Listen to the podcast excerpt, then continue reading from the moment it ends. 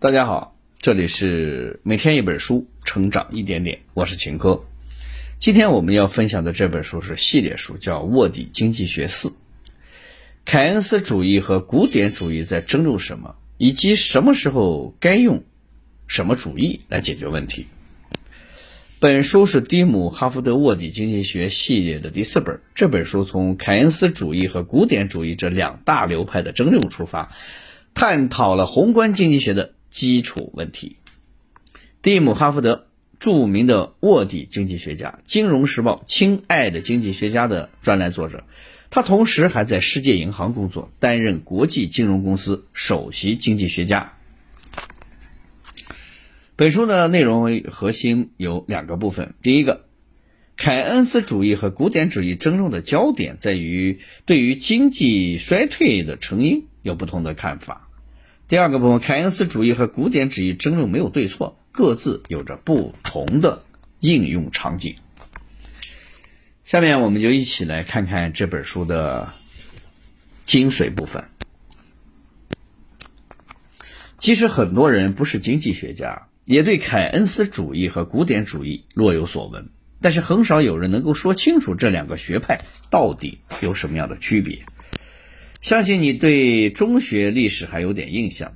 一九二九年美国大萧条的时候，股市暴跌，经济崩溃，老百姓失业，排着长队向政府领面包。美国政府当时就采纳了经济学家凯恩斯的建议，出手救市，花钱建公共工程，修桥补路，建广场，创造了很多就业岗位，然后度过了经济危机。但古典主义学派就不同意了，他们觉得市场有自我平衡的能力，就算危机了也别管它，它会重新达到平衡。所以很多人会服舔的认为，凯恩斯主义主张政府接管经济，也就是宏观调控；古典主义主张自由市场。他们认为这两派其实是市场化和政府调控之争，但是真的是这样吗？蒂姆·哈福德的《卧底经济学四》就用深入浅出、幽默诙谐的口吻，通过凯恩斯主义和古典主义之争的这条暗线，介绍了宏观经济学的很多方面，比如价格体系、就业、利率、货币等等，让我们了解这个世界的运行模式。而要理解这些内容，我们就先要理解、了解一下凯恩斯主义和古典主义到底在争什么。首先，我们先来看看本书的第一个部分：凯恩斯主义和古典主义主义的争论的焦点是什么？凯恩斯主义和古典主义争论的焦点是什么呢？概括的说，就是凯恩斯主义把经济衰退的原因归咎为需求不足，而古典主义把经济衰退的原因归咎为供给不足。下面我们来讲两个故事，你就明白了。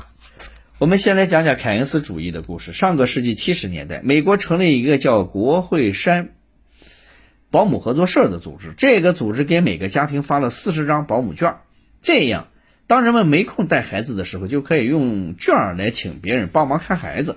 然后一张券能换半个小时的服务，高峰期的时候，一张券就只能换十五分钟。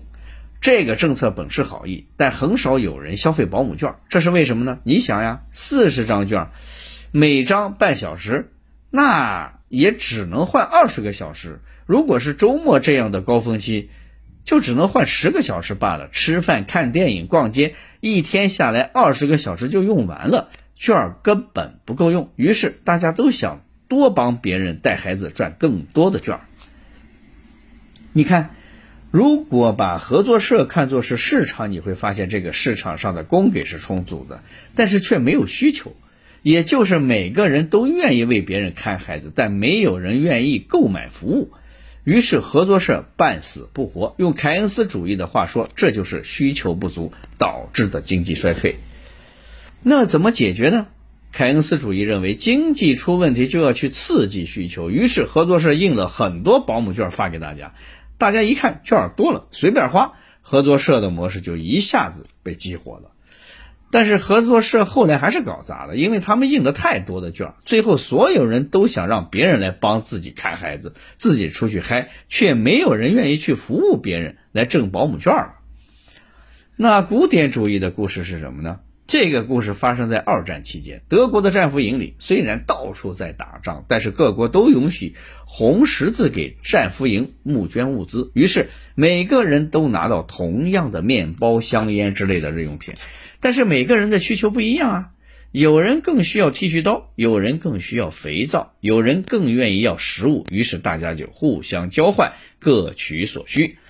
随着大量交易的发生，市场机制就自然形成了。战俘营里的人把香烟当成了通用货币，用来买自己需要的东西，卖掉自己不需要的东西。但是，这个战俘营市场经济最终也崩溃了，因为货物的源头后来没了。红十字会毕竟是公益组织，捐赠的东西也不稳定，后来断货了，大家就。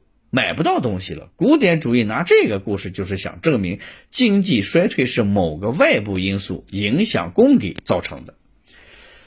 从这两派的故事中可以看出，他们争论的其实不是市场化和这政府调控，而是对经济衰退的原因有不同的理解。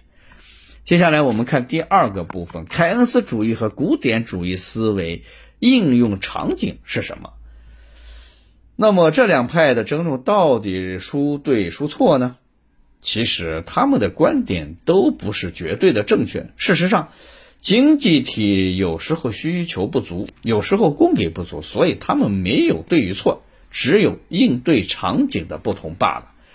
如果是需求不足造成的危机，也就是凯恩斯主义经济衰退，我们可以采用扩张的货币政策。降低利率，多印钞票，同时还可以减税或者增加政府的支出来鼓励消费。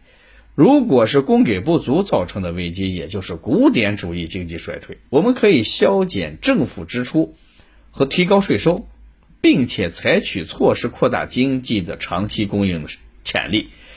那怎么判断什么时候用凯恩斯主义，什么时候用古典主义呢？说实话，宏观经济学家们整天争。其实就是争的这个事儿，所以你可以看到这个问题太过复杂，连经济学家都达不成一致。不过呢，有一个很简单的方法来调和这两个观点。大多数的经济学家认为，在短期内凯恩斯主义更适用，但长期看古典主义更有效。这么说可能有些抽象，我们举两个例子。如果是经济衰退造成大面积的失业，那政府肯定要在最短的时间内解决这个问题。这时候凯恩斯主义就比较有效了。比如2008年的金融危机之后，美国总统奥巴马就给搞职业培训的企业减了很多的税，鼓励他们给下岗再就业的员工培训，然后还在全美建立了失业保险制度，失业半年内的员工还能拿到。在职工资的四分之三，这还是不算完，政府还会亲自投资，搞了很多公共事业，直接创造就业岗位。这几套组合拳打下来，奥巴马在八年的时间里创造了一千四百个新增的就职岗位，这就是典型的凯恩斯主义。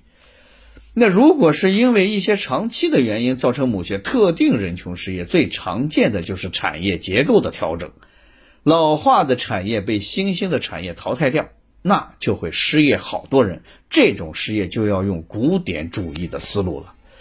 比如美国的汽车产业用机器人代替人工生产汽车，这就是结构调整带来的失业。美国政府怎么做的呢？他们制定一些法律政策，规定招聘和解雇的流程都很短。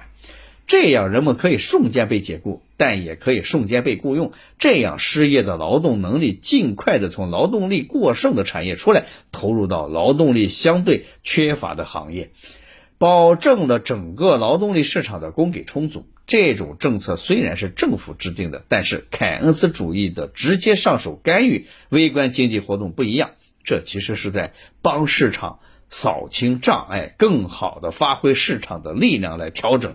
供需平衡，所以两种思路适用于不同的场景。一般来说，凯恩斯主义那一套适合解决短期问题，古典主义那一套适合解决长期问题。